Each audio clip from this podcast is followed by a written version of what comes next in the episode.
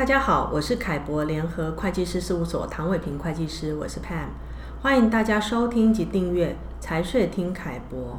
最近呢，台湾经济部有预告修正产业创新条例里面的研发支出适用投资抵减办法。那我想针对这次的修正内容呢，听众应该都挺关心的哦，因为会影响到是不是可以申请适用投资抵减的权益。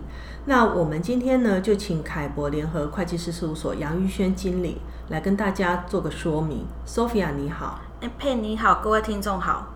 呃，Sophia，我想先请你说明一下哦，这次的修法主要是修正了哪一部分呢？呃，主要是将研发人员的教育训练费用纳入使用。哦，也就是说，研发人员的教育训练费用呢，未来其实也可以申请适用这个投资抵减。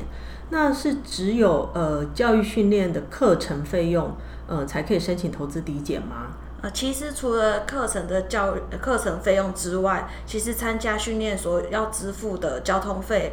差旅费、保险费还有散杂费，其实都是包含在内的。那另外师资的钟点费跟差旅费，也是这次修法纳入的支出。我了解，那其实范围还蛮广的哦。那我也想再问一下，这个教育训练呢，是只限于主管机关办理的教育训练才能够适适用投资抵减吗？嗯，教育训练费用除了是可以企业自行办理。或者是企业委外办理，或者是企业联合其他企业一起办理，其实都是可以适用的。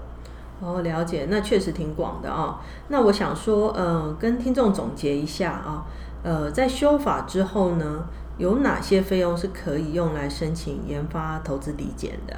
呃，除了这次纳入的教育训练费用之外啊，像是研发人员的薪资、那研究用的耗材，还有为了研发活动购买的专利权或者是系统软体，其实都是可以作为研发投递的项目。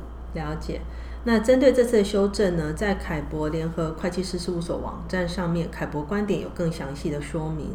有任何问题，也欢迎大家直接洽询凯博联合会计师事务所。谢谢大家今天的收听。